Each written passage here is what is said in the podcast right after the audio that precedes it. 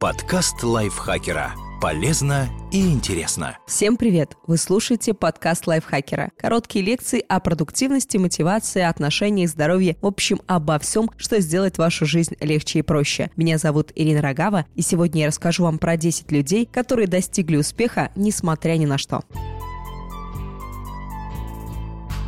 Послушайте подкаст, оцените преодоленные этими людьми трудности и поймите, что у вас не осталось оправданий. И первый такой человек – Ян Кум.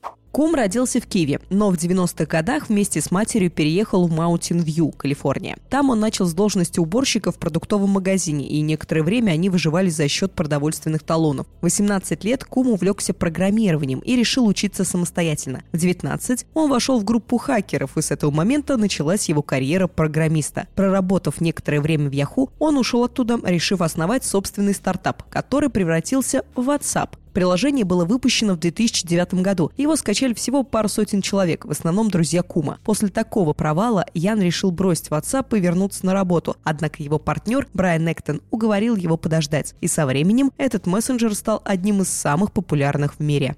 Беттани Хэмилтон.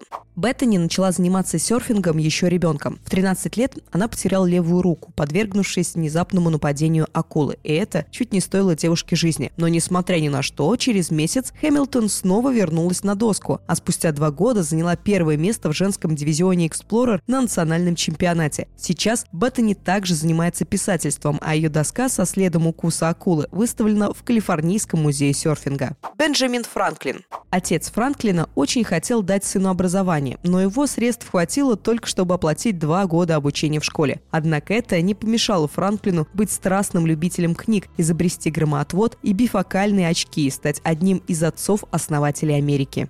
Джим Керри. Джиму Керри пришлось бросить школу в 15 лет и начать работать, потому что денег его отца катастрофически не хватало. Будущему комику, а также его братьям и сестрам приходилось убирать и мыть туалеты на фабрике «Титановые колеса», и некоторое время вся его семья жила в микроавтобусе. Первое выступление Джима в качестве комика было провальным. Только через два года Керри решился выступить повторно, и тогда его ждал успех. Джим стал одним из лучших комедийных актеров нашего времени. Стивен Кинг. Первый роман Кинга редакторы отклонили 30 раз, и Стивен выбросил его в мусорное ведро, разочаровавшись в своих способностях. Позже его жена Табита нашла рукопись и уговорила автора закончить ее и отправить в издательство. Этим произведением был роман «Кэрри», который впоследствии принес писателю 200 тысяч долларов, 2 миллиона по нынешнему курсу. На сегодняшний день по всему миру продано больше 350 миллионов экземпляров книг Стивена Кинга, и его называют настоящим королем ужасов. Джоан Роулинг. До получения всеобщего признания Джо была разведенной матерью-одиночкой, живущей на социальное пособие и страдающей клинической депрессией. Она говорила, что была настолько бедной, насколько это возможно в современной Великобритании, не будучи бездомной. Когда первый роман о Гарри Поттере был завершен, Роулинг в течение года не могла опубликовать его. Рукопись отвергли 12 издательств. Однако сегодня Гарри Поттер – настоящий феномен, а Джоан Роулинг входит в число богатейших писателей на планете. Майкл Джордан. Многие фанаты баскетбола считают Майкла Джордана лучшим игроком на планете. Да что уж там, его имя на слуху даже у тех, кто вовсе не следит за спортом. И это при том, что в юности Джордана исключили из сборной школы, а затем в колледже отказались принимать в баскетбольную команду. Однако спортсмен не сдавался и продолжал тренироваться, пока все же не добился желаемого. Как он сам позже утверждал, я пропустил больше 9 тысяч ударов за свою карьеру. Я проиграл почти 300 игр. 26 раз мне доверяли сделать победный бросок, и я промахивался. Я терпел в своей жизни неудачу за неудачей, и именно поэтому я добился успеха. Томас Эдисон.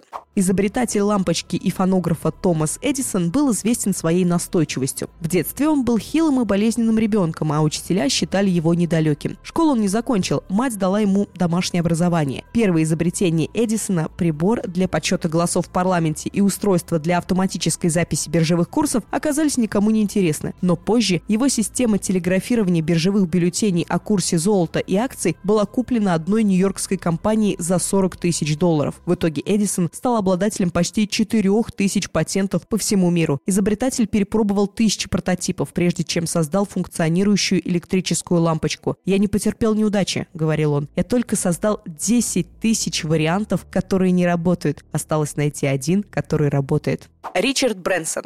Родившемуся в семье адвоката и стюардессы Брэнсону было очень тяжело учиться. Он страдал дислексией, получал плохие отметки и постоянно заваливал экзамены. Вместо того, чтобы смириться, Ричард решил заняться бизнесом. Он основал звукозаписывающую компанию, экономя на всем, даже развозил пластинки по розничным точкам Лондона на собственной машине. Сегодня Брэнсон обладает огромным состоянием, которое сколотил благодаря своему конгломерату компании Virgin. Он является одним из самых богатых жителей Великобритании, имея в распоряжении больше 5 миллиардов долларов. Илон Маск.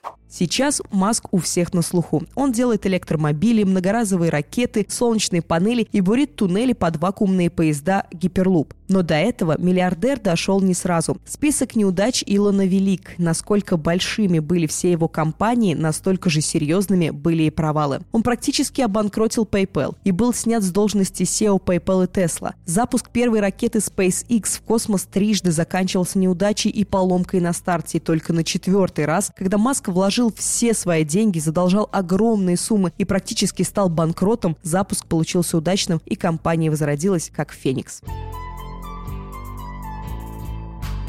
Надеюсь, эти истории были для вас мотивирующими и вдохновляющими, и теперь вы тоже достигнете успеха. Спасибо большое, что прослушали этот подкаст. Спасибо большое Александру Мураховскому и Дмитрию Сашко, что написали эту статью, а я вам ее озвучила. Пожалуйста, подпишитесь на наш подкаст, если хотите, конечно же, на всех платформах, ставьте лайки и звездочки, пишите свои комментарии и делитесь этим выпуском со своими друзьями в социальных сетях. Я, Ирина Рогава, с вами прощаюсь до следующего выпуска. Пока! Подкаст лайфхакера. Полезно и интересно.